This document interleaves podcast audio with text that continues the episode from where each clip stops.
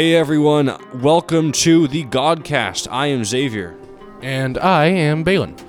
Welcome to the Godcast, a podcast in which we discuss comparative religion, the development of religions, debates on religions, and skepticism. Stay tuned for planned future episodes, such as Episode 2 Mystery Cults, such as the Cult of Mithras, the Isis and Osiris Mysteries, the Baal Mysteries, and numerous other mystery cults. Episode 3 Apocryphal Gospels. Stay tuned for this episode because we are planning on discussing the Gospel of Thomas, the Gospel of Peter, the Gospel of Judas and many other, actually, rather, all Gospels that were not included in the Bible. We're planning on having episode 4 cover eschatology. This means comparing the end time theologies of different religions.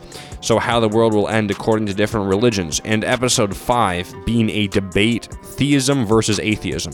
So, Balin, today we'll be discussing four different hypotheses as to if Jesus existed the Jesus hypo- uh, the apocalyptic hypothesis the apocalyptic hypo- prophet hypothesis, uh, the zealot hypothesis, the Essene hypothesis, and the mythicist hypothesis. Well, then let's just uh, jump right in. Uh, why don't we start with the apocalyptic prophet hypothesis? That, of course, being the uh, hypothesis that Jesus was a doomsday prophet. So you have apocalypticism, which is the school of thought that if Jesus is an apocalypticist, he would be immersed in that. This apocalypticism school of thought begins around 150 BCE with strong Zoroastrian influence, right? You have the concept of Satan. Satan is reintroduced due to Zoroastrian influence from being this character in God's heavenly court who asks, Hey, can I persecute Job for whatever reason? to being the adversary, the chief adversary against God, which is, you know, paralleling Ahura Mazda and Angra Mainyu in Zoroastrianism. Uh, there's also four points to apocalypticism dualism, pessimism, vindication, and imminence. Well, if I recall correctly, um, the reason behind this Zoroastrian influence was because of Cyrus the Great um, freeing the the uh, Jewish population from their Babylonian captors. Yeah, so then you have this cross cultural exchange and you get the tenets of dualism. This is like dualism and Zoroastrianism go hand in hand. You have pessimism, vindication, and imminence, which are the three other points of apocalypticism. Also, for an apocalypticist, sin is like a demonic force that's trying to, you know, get people to do it their its will. Death is also seen as a demonic force that is literally trying to enslave people. Apocalypticists also said, hey, there is no middle ground. Either we're fighting for God or we're fighting for Satan, good or evil. And there's also the belief that the, in terms of pessimism, the only way for the sin and suffering and death to pass away, to come to pass, is through God. That it has to be divine intervention. We can't do it ourselves. Vindication. Uh, no one can escape God's final judgment once God prevails. Anyone who is profited enough of sin and death and evilness, they're going to eternal punishment, which is a new tenet of Judaism. And in fact, an earlier Judaism before, so this is pre exilic Judaism you had Sheol, which was the house of dust, where souls would not last for a, for a very long time. So they go to this afterlife, but they die in the afterlife, is what essentially is supposed to happen. Sheol, it's the house of dust.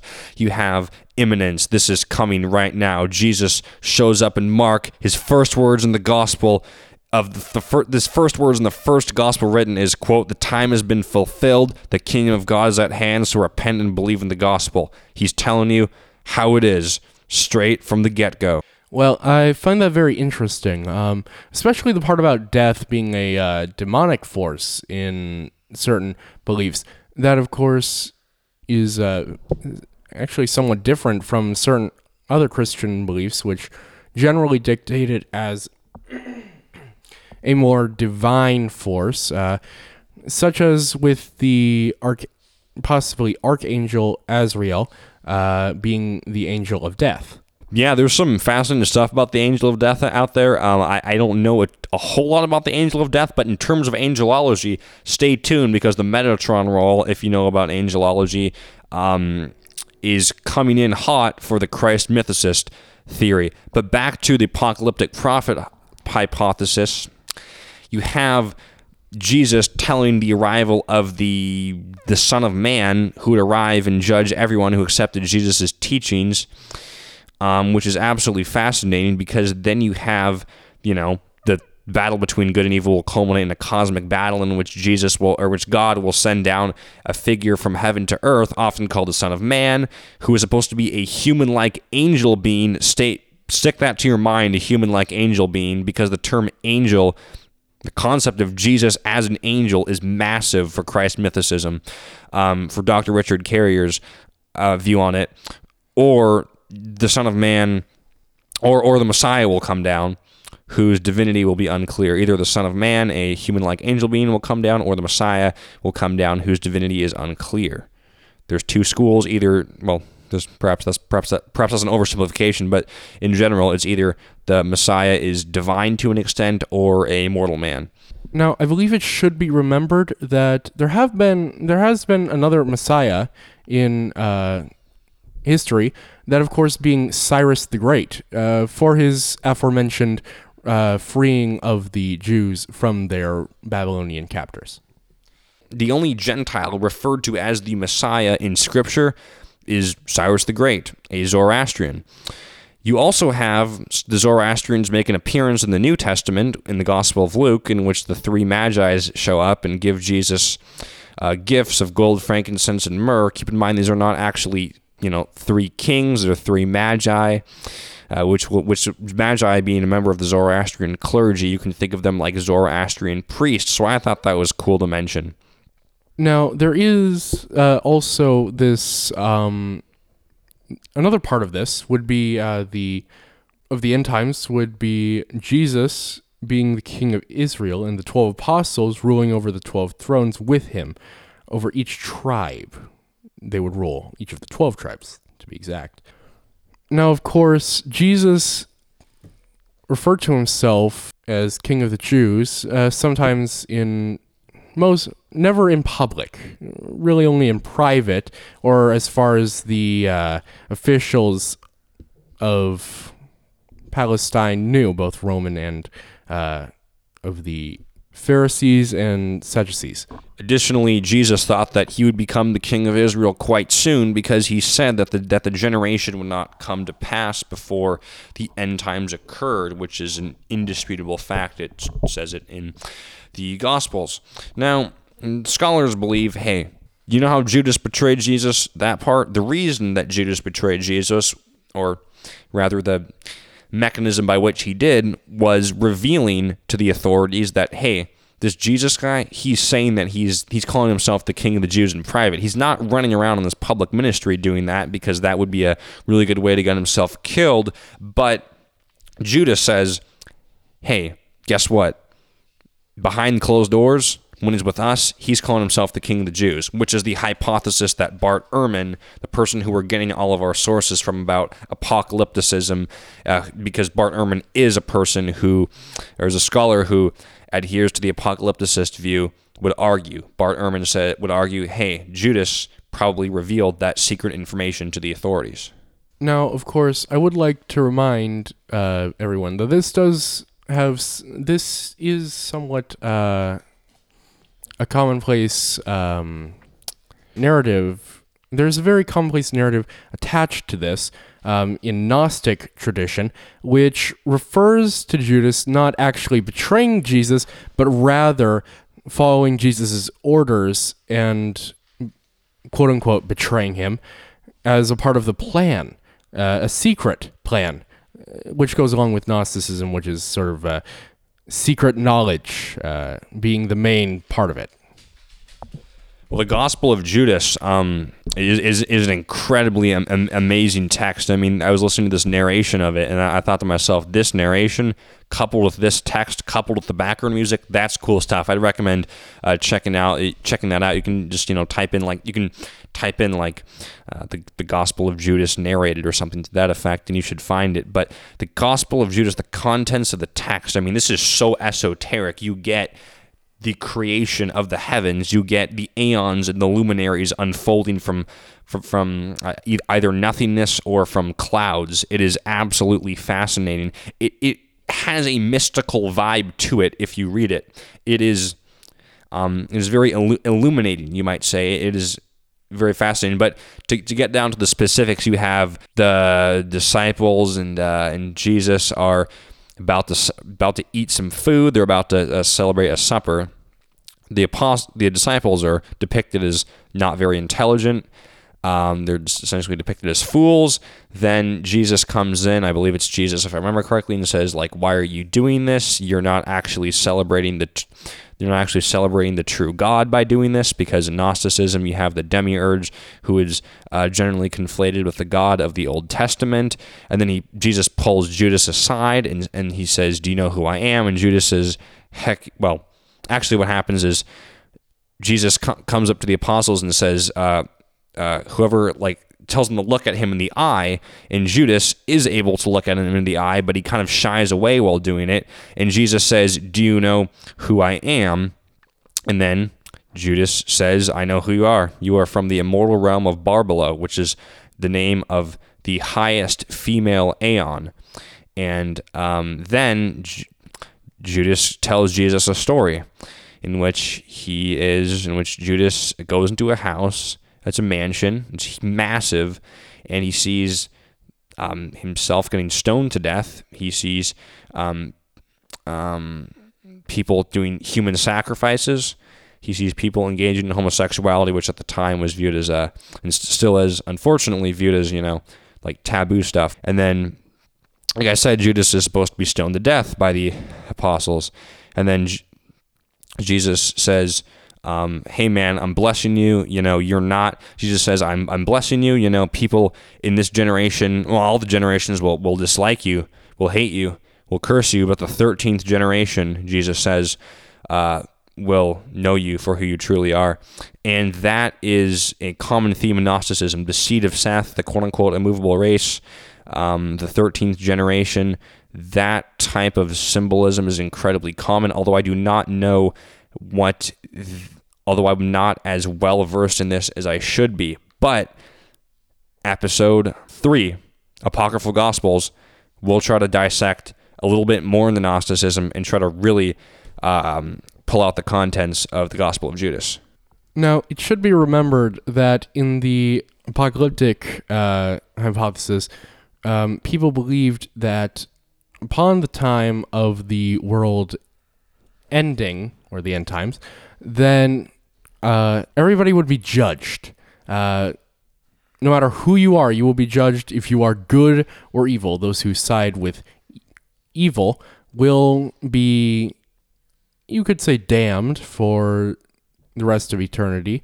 And those who sided with good would forever live in, well, in this case, uh, heaven. Uh, some scholars believe that the, that that the that heaven and earth, or rather not heaven and earth, heaven and hell, those two extremes, were transplanted into Judaism through Zoroastrianism and then into Christianity and Islam in later centuries. Now, if you go to the the sources, the textual sources, this is again text. This is actually textual justification for why people say, "Hey, Jesus was an apocalypticist." You have the Q source, the hypothetical textual source from from which Matthew and Luke redacted. You have Mark M, the hypothetical textual source for Matthew, and L, the hypothetical oral tradition from which Luke redacted. These all portray Jesus as an apocalypticist, whereas John and Thomas, debatably a source, and to stay tuned for episode three, in, which we are planning on discussing with you the Gospel of Thomas, do not portray him as an apocalypticist. So John and Thomas, the later sources, although Thomas is debatably a source, say no, he's not an apocalypticist. But interestingly, in Thomas, which, by the way, has scholars on both sides debating if it's actually authentic or not. In Thomas, um, there is mention that Jesus is that people were saying Jesus was an apocalypticist, and the person writing Thomas was trying to refute that. So you have that as evidence. Plus, you have a bunch of apocalypticists running around.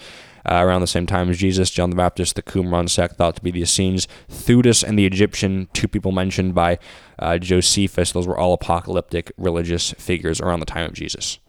Now, I'd like to start begin talking on the zealot Jesus argument, which is similar, but instead of interpreting Jesus King of the Jews statements as a religious proclamation, more as a political uh, proclamation. This, of course, was not um, very popular amongst the Romans, which actually in this case does help explain a lot uh, relative to why they hated his saying, uh, I am the king of the Jews so much. And there is a lot of evidence uh, showing this. Uh, his very aggressive um, reaction to what was happening outside the temple. Uh, and he enters the city like a king from the Old Testament. Yeah, you're talking about a warrior king entering the city in a royal fashion, like how Jesus did on Palm Sunday. People are laying down palms, laying down their clothing on the pathway. Jesus marches in on a on a donkey. People are waving palm branches. People are shouting Hosanna. It's a massive, crazy, king like entrance, mirroring the entrance of kings in Jewish scripture. Then you couple this with what happened next the violent cleansing of the temple. So then um, the violent cleansing of the temple. Add that on to the fact that Jesus was criticizing the, um, the the, the authorities at the time, and then you have a picture that says, hey, maybe Jesus was arrested for being kind of a, a rabble rouser, a, a firebrand, a rebel. A rebel. Then you have the fact that outside of the temple, or in, in the area in, in the front of the temple, or not in the center of the temple, but the area that was auxiliary to that, you have Jesus cleansing out all of the uh, merchants who were selling their stuff. Jesus, you know, turning over tables and throwing things around. Kind of a famous scene from the Gospels.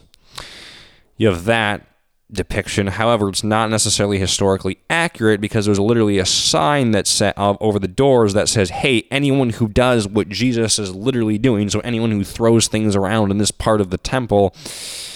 Um, that's punishable by death, and there's like guards posted outside the door around the place for that specific reason of if anyone does that, capture them, arrest them, and then they will probably be executed, which is debatable that Jesus got away with this given that information plus the fact that the, that that part of the temple was acre upon acre upon acre. So you have this huge space that Jesus is clearing. You have guards posted either in the vicinity uh, by the door or both, and you have a sign that says, Doing this is punishable by death. We're getting our information, by the way, for a zealot hypothesis from the book Zealot, The Life and Times of Jesus Christ of Nazareth. Proponents of the view that Jesus was a zealot uh, also view the inscription of the cross as evidence for the Romans killing him and the fact that claiming to be the king was treason and punishable by death. But people are like, hey, he wasn't part of the Zealot party because Jesus predates the Zealot party's existence. Now, I'd like to begin talking about the Essene hypothesis. Uh, this is, of course, being mentioned. These are not, of course, mentioned in the New Testament, despite the events taking place in close proximity to the Essenes that supposedly transpired in the Gospels. Some, some people, of course, have thought that Jesus was an Essene. And do believe that he may be the teacher of righteousness, uh, who is the founder of the Essenes, or the crucified Messiah mentioned in one of the one of the scrolls. Also, the source we are using from this hypothesis is from Dr. Robert S. Heiser, who explains the Essene hypothesis in a video named "Was Jesus an Essene?" So, yeah, you have the first hypothesis we're looking at, revolves around Jesus being the teacher of righteousness, and I'll let Balin take away the second one. It's it's the second one's mind blowing. Uh, they're they're both uh, far out there. Um, considered by scholars to be far out there. Um, but keep in mind the Qumran sect, which is which gave us the Dead Sea Scrolls, gave humanity the Dead Sea Scrolls. Uh, the people who were inhabiting the caves in the Qumran complex were thought to be the Essenes. That's what, that's what scholars argue taking on the writing taking on from the writings of Josephus. So you have the 4Q285 scroll, right? This guy, his name was Doctor, or this, this man, his name is Robert Eisenman, says, "Hey, look, this 4Q285 scroll tells the story of a crucified Messiah." But there's an issue. That scroll is totally that scroll was written far before you know Jesus existed. So Eisenman does his own carbon 14 dating, which he basically um, manipulates to give the result, the results that he wants, which is this consensus. People basically say he rigged the data, and he gets the scroll at the time of Jesus. So he says, "Hey, look, um, Jesus is the crucified Messiah. Um, isn't that cool?" And also, he is the teacher of righteousness as well. So he gets the teacher of righteousness, which who existed about 100 years before Jesus, and the crucified Messiah um, hypothesis, which is also like predating Jesus. But I'll let um, Balin cover the hypothesis or proposed by a woman named Barbara Thiering, who claims that she has kind of done crazy stuff with the scrolls in the New Testament. Well, yes. Um, Barbara Thiering uh, did claim that she had discovered a code that could be used to decrypt the scrolls and the New Testament, resulting in the New Testament stories having a different meaning than what one originally expects. That, of course, being that, well, she basically says that Jesus was the sort of greater evil, like the the teacher who opposes the teacher of righteousness, the wicked priest. And of course, specialists of the scrolls, James VanderKam and Peter Flint, eh, essentially said that this was eccentric or bizarre. This, of course, being due to the fact that in these decryptions, Jesus married Mary Magdalene twice and is crucified near the Qumran complex, but does not die. And of course, his unconscious body is placed in Cave 8 and he later lives out his days in Rome as an old man. Yeah, so you have the first hypothesis by Robert Eisenman to recap, which says this you know, Jesus was the teacher of righteousness and the crucified Messiah. However, in order to get, in order to yield, these results, Robert, Eis- Robert Eisenman had to do his own carbon 14 dating, which the general scholarly consensus was that he, you know, rigged the dating to get the scroll at the time of Jesus. Then you have Barbara Thiering, who says, hey, Jesus married Mary Magdalene twice, crucified. He was crucified near the Qumran complex. He doesn't die. His unconscious body is placed in cave eight, placed in cave eight, and he lives out his uh, days in Rome as an old man, which is uh, far from what uh, most, what, far from what any new, which is far from what any New Testament scholar or um, Dead Sea Scrolls scholars have proposed, to my knowledge. So you have kind of a you have two essentially fringe theories. The second of which uh, perhaps is even farther than that, but still absolutely fascinating. I, I, I like the um, I like I like how she's you know exploring the possibilities, but I would not really buy buy into that unless sufficient evidence is presented. Uh, Dr. Robert S. Heiser says, "quote If Jesus was the teacher of righteousness, he would have to be 200 years old in the New Testament gospel accounts. The chronology just doesn't work out." Unquote. Additionally, the teacher of righteousness was not crucified. He was not mentioned in the in the um, he did not mention the kingdom of God in the preserved scrolls and the scroll fragments, and he was not mentioned in the Gospels. Furthermore, Dr. Robert S. Heiser says that what Jesus taught in the Gospels was, quote, diametrically opposed, unquote, by what the Essenes taught for the reasons given about not mentioning the kingdom of God. I'd like to begin talking about the mythicist hypotheses with a quote from Dr. Robert Price. Quote, Although there may have been a historical Jesus, there isn't any more. Unquote.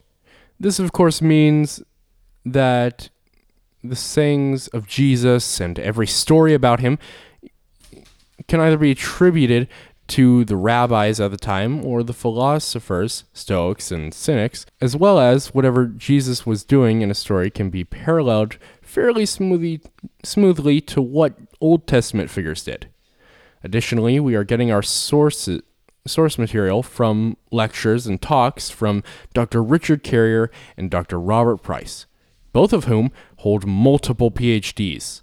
So uh, you have Dr. Richard Carrier on the seven Pauline epistles saying that Paul was non-Trinitarian. Paul was also geocentric, so the earth is in the center of everything, the center of the universe, and Paul believes in a multi-level heaven, with the third heaven being the Garden of Eden, where he was called up to and heard secret teachings. Paul also jumps in with for his epistles with some Jewish uh, apoc- apocryphal uh, literature uh, such as the, uh, the the life of Adam and Eve, and uh, and he also used lost scriptures or scriptures not included in the Old Testament and different versions of scriptures that are included in the Bible. Paul also believed that Paul, according to Dr. Carrier, believed that Jesus was basically the chief archangel of God, and he used Stoic, Platonic, and Aristotelian philosophy.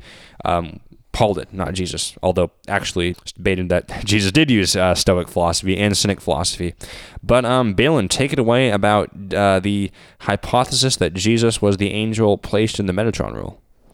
Well, uh, the Metatron role in the angelology uh, generally is basically the role of this sort of, and I'm quoting here, Prince of Heaven, who is essentially the mouthpiece of God, usually either to other angels or more more commonly humans, which is a very interesting role to place him in, considering that he is considered usually a teacher. Making sense, but also having some interesting contradictions found in other Christian uh, beliefs. You also have um, the angelology and demonology of the early Christians, which Carrier, Dr. Richard Carrier, argues was A, both, well, was A, incredibly esoteric, and B, was lost because of tradition or persecution.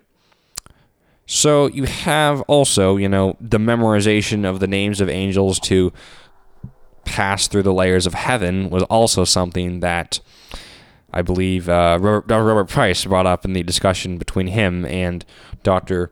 Richard Carrier. Additionally, Dr. Robert Price's view on the seven so-called Pauline epistles are very fascinating. He calls them so-called Pauline epistles because he thinks that, well, Paul was actually Simon Magus because of the the pseudo Clementine homilies.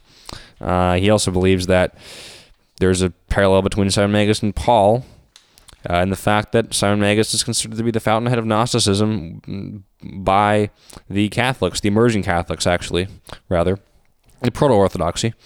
And Paul is considered to be the fountainhead of Gnosticism by the Gnostics themselves, according to Dr. Robert Price. Price uh, believes that it is possible that some of the writings in Romans was written by Simon Magus himself. Also, he believes that these seven Pauline epistles were actually written by, well, written by the Marcionites and the Gnostics first. The Marcionites being dualists saying, hey, they're not Gnostics, they're not classical Gnostics, they're not Gnostics in general, but the Marcionites say this. We have the God of the Old Testament, the evil God, the God of the New Testament, the good God, and the more powerful God who sends Jesus. Uh, the Gnostics, who have an incredibly complex, esoteric, and, well, uh, very Hel- Hellenized As he said before, Hellenistic, but I would also possibly include somewhat, uh, definitely esoteric, as well as having a few similarities to uh, mystery mystery religions or cults, uh, due to their secretive nature and Hellenistic uh, influences.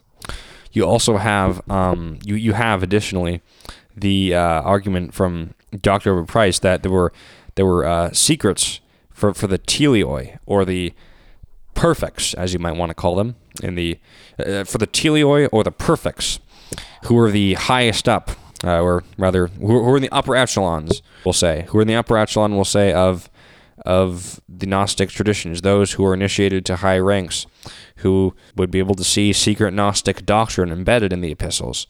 Uh, additionally, uh, Price says, hey, the emerging Catholics came in there and messed with what the Marcionites and the Gnostics were writing.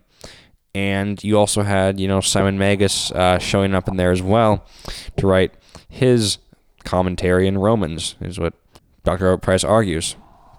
But Price says this hey, the people, the Marcionites, the Gnostics, and the emerging Catholics did not cross out what, what other people wrote and then put their views in. No. What they would do is they would basically say, hey, the Marcionites wrote this. As an example, let's write the opposite thing but in a different chapter.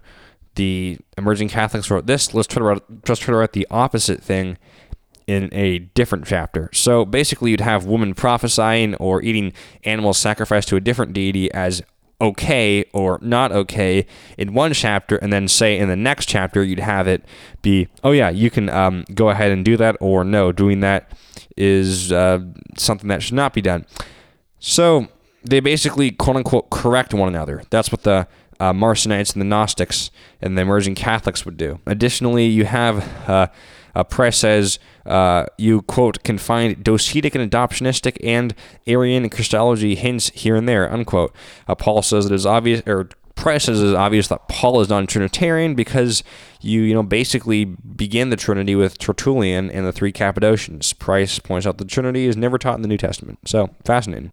Now, we should begin talking about the mystery cult uh, influence of early Christianity or emerging Christianity, uh, which had similarities to them due to the syncretism uh, of Christianity, that being the combining a foreign divine figure with a Hellenistic culture, uh, this in this case being Hellenistic and Jewish theology. Another being converting the polytheistic religion from which the cult came into a monolatrous religion in which there was only one sort of covenant with the divine figure the people were worshiping. Individualism, which mystery cults started out for agricultural salvation, which seems quite obvious during this time period. And then this turned into a more personal salvation. And finally, it's cosmopolitanism, that of course being every race, culture, and class are admitted as equals into the cults or religions, and are no longer born into the religion, but choose their religion. These, of course, being the four um, points which Dr. Richard Carrier divides the model of a mystery cult into. Uh, these, but the most important parts, which uh, Christianity um, are the mysteries and initiations, which early Christianity, when it was still Jewish Christian, uh, arguably had as a feature. Also, the character worshipped in the mystery religions was always a son or a daughter of the sort of king of the gods. Uh, baptism as and baptism as an initiation ritual in some mystery religions, which Christianity utilized uh, obviously quite frequently, um, showing yet another similarity. And mystery religions did indeed have a sort of religious meal or food like to the communion as a sort of in, as another initiation ritual uh, being almost the exact same events within multiple mystery religions uh, the cult of Mithras being a very good example of this. Also, quickly about uh, Simon Magus and the Gnostics.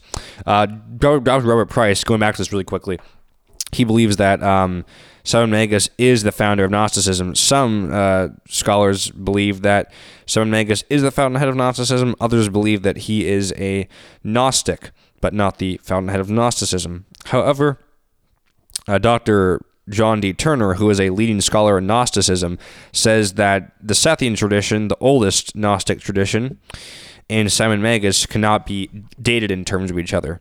So it's, it's, it's there's at least currently no way to date if Simon Magus originated or predated Sethianism or if Sethianism predated Simon Magus. Going back to the mystery cults, let's talk about some examples. So you have Eleusinian the Eleusinian mysteries, which were Mycenaean plus Hellenistic, the Bacchic mysteries, Phoenician plus Hellenistic, Attis and Cybele, I did not pronounce that correctly, mysteries, which were Phrygian plus Hellenistic, the Baal mysteries, Anatolian plus Hellenistic, Mithraism, Persian plus Hellenistic, I, the Isis and Osiris mysteries, Egyptian plus Hellenistic, and the Christian mi- mysteries, Jewish plus Hellenistic. So you have baptism being very distinct uh, from Judaism, uh, Christian baptism is because you were born again. You go into the water, you die with Jesus, then you come back reborn with Jesus. You you do this with Osiris, which is very fascinating. And there's because you know you when you are submerged with in the, in the Osiris in uh, Isis cult, you are going through Osiris's ordeal, and then when you're brought back out of the water, you are reborn again. You are renewed. The cleansing of sin was a new phenomenon. This was not part of a Jewish baptism, but it was part of the cults of Bacchus, Osiris, and Mithras. There's also baptism for the dead, 1 Corinthians chapter 15, verse 29, that, uh, which the Bacchic cult had, and the Mormons now use because in 1 Corinthians chapter 15, verse 29, it says, hey, baptisms for the dead, uh, yay. So that was actually used in the very early parts of Christianity, but then stopped. Um, also, Balin, would you like to talk about um, the Lord's Supper and the Passover uh, in in a Christian context? Now, the term the Lord's Supper was seen in the cults of Bacchus, Osiris, and Mithras. This term, of course, is mentioned in 1 Corinthians chapter 11 verse 20, and the Passover keeps the connection to Judaism, but communion is a feature of mystery religions. The concept of mysteries is seen in mystery cults. And the following passages of 1 Corinthians chapter 4 verse 1, Romans chapter 11 verse 25, Romans chapter 16 verse 25, 1 Corinthians chapter 2 verses 6 and 7, 1 Corinthians chapter 15 verse 51, 1 Corinthians chapter 3 verses 1 and 2, Hebrews chapter 5 verses 13 and 14, and this, of course, not being written by Paul. And then Mark chapter 4, verses 11 and 12. Additionally, you know, Dr. Richard Carrier expands on his view on his views in an interview describing how Paul, you know, a marketing genius, jumped into the Jewish Christian mystery cult and got rid of the circumcision part and other rites of initiation used for Judaism that in the past people thinking of converting to Judaism were put off by, making it more popular. Initially, Christianity was Jewish Christian, but with the flooding in of Gentiles over time, the Gentile population became the vast majority. Jewish Christianity became Gentile Christianity over that time, and Gentile Christianity attacked and won out over remaining Jewish Christianity, which existed in the form of sects. The sects in which it existed uh, were like the Alkasites, which Mani, who is the Manichaean prophet, was thought to have been a part of the Alkasite sect. Um, there was the Nazarenes, which were a sect of Jewish Christianity, and there's the Ebionites, which have their own gospel in which Jesus was a vegetarian. The Ebionites were also incredibly important to the archaeology of early Christianity. Carrier points out additionally how the arguments between the arguments with Jesus with the Pharisees sound like internal arguments between the two liberal and conservative groups of the Pharisees, leading some leading Jesus to sound like a person or character arguing for or representing the arguments of the liberal Pharisee sect against the conservative Pharisee sect. It should be remembered that Mark is the earliest known gospel, and the subsequent gospels are variations of Mark. The Pauline epistles appear not to mention anything about the uh, historical version of Jesus, leading which leads some scholars to believe that Paul had no access to Mark or any biography of Jesus. Mark's gospel is a extended parable hinted secretly in which is hinted secretly in the text but revealed only to initiates. This was part of the reason why the mystery cults were so popular. Uh, the sort of superiority that comes in finding the revealed mess the revealed hidden messages in stories making them feel this uh, in contradiction to those who are not initiates and have an emotional reaction to the revealing of the secret meaning Basically, a person would say, Hey, you want to see the secret? It's time to see the secret meaning of the Gospels. The person would, you know, hear what the Gospels or the section of the Gospel meant and then they'd have this crazy like oh man wow that's mind blown but then they'd also feel you know kind of superior to those who didn't know message of the you know the gospel. So that was like coupled with the crazy wow the epiphany plus the fact that they'd you know feel uh, superior to those who didn't know the knowledge. I mean that was that was a driving force in keeping the mystery cult alive um, also, Mark takes stories from Moses, Elijah, and Elisha and rewrites them for Jesus. So he has Jesus doing Mo- doing what Moses was doing, except it's you know secretly hidden. Jesus doing what Elijah was doing, except it's secretly hidden, and Jesus doing what Elisha is doing, except it's secretly hidden. So that way, you know, you have the stories of Moses, Elijah, and Elisha. You have them rewritten for Jesus. So Jesus is the Moses of that time, the Elijah of that time, and the Elisha of that time. Mark actually wanted to overtake uh, Homer, who had the who you know Homer was like the pagan Bible, which is how um Carrier puts it. And Mark was a Greek, by the way, but Mark wanted to replace Homer and wanted to replace the Jewish stories with the Christian stories. And also, debatably, according to Carrier, Mark is borrowing from Josephus by taking 20 points from the story of a man named Joseph ben Ananias. The book of John went through multiple redactions, having Jesus suddenly in different places, miracles in different orders, two separate endings, and Lazarus being replaced for John, Mary Magdalene being changed, and the authors saying, We are relying on a source that they claim existed.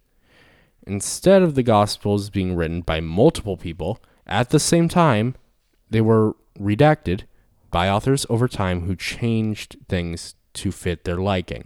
Essentially, like uh, editing editing out parts of history so that you can you can have your own preferred narrative. Well, that's what Luke did. Luke said, "Hey, remember that part in Mark where Jesus died and the curtain of the temple was torn in two? Uh, let's actually make try to make a different theological point and have the curtain torn before Jesus died in two. So then there's gospel contradictions. There's a great video by Bart Ehrman in which he explains the contradictions, such as the genealogy of Joseph. Do the apostles stay in Jerusalem or go around outside of Jerusalem until long after the ascension? What's the deal with that part? And like, does Mary, Joseph, and Jesus do they go back to Nazareth directly after the birth, or do they go to Egypt after the birth? Things like that. So, careful analysis of Paul also shows that stuff was interpolated a ton. You could argue that Paul references the Last Supper, but he actually says that this was revealed to him by revelation from Jesus instead of from an eyewitness source or any biography, and does not mention anyone being there at the Last Supper. Instead, he says that the revelation contains Jesus speaking to all Christians who will ever live instead of to his disciples. There are no analogies to Jesus' life in Paul's letters, um, which may which might you know come in handy given that Paul was writing to the Christian communities when they were in conflict with them, when when there was conflict within those communities. Um, yeah. Now we've been mentioning the Q source for quite some time now.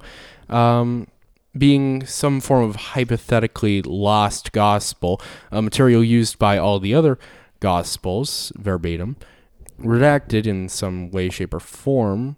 And some scholars argue, but some scholars argue that Matthew is the Q source, and Luke redacted Mark and Matthew, and Matthew added things to Mark, and Luke redacted that material. Scholars argue that Luke redacting Mark and Matthew explains a lot more data than the Q hypothesis does. This is a minority belief um, in the fe- in this scholarly community, in which about a third of the people believe that Q did not exist. Basically, the simpler answer is the that Q never existed. There, since there would be have to be hypothesis on top of hypothesis, having ideas about hypothetical redactions. Scholars in the field have privately told Carrier that they are not really convinced of the historical Jesus, but do not want to come out about it publicly. This is due to the fact that they do not want to jeopardize their career as a schol- as scholars. An example of a scholar being ridiculed over their uh, controversial ideas was an Old Testament scholar named Thomas Thompson in the 1970s. Uh, who was the first person to come out with a peer reviewed study that claimed that Moses and the patriarchs actually did not exist, which got people trying to take down his entire career and leading him to go through a lot to survive. Uh, scholars are often funded, of course, in these cases by Christians, regardless of if the scholars are Christian or not. And saying that Jesus did not exist would probably not make the people funding the scholars too excited if they were Christian. So that is the mythicist hypothesis, and that is all for of the Did Jesus Exist hypotheses. So thank you so much for listening, and stay tuned for episode two, Mystery Cults, in which we are planning on exploring the cults of Mithras, the Isis and Osiris mysteries, the Baal mysteries, and numerous other mystery cults, as well as episode 3, the Apocryphal Gospels, episode 4, Eschatology, in episode 5, a debate between atheism and theism. So until next time, see ya.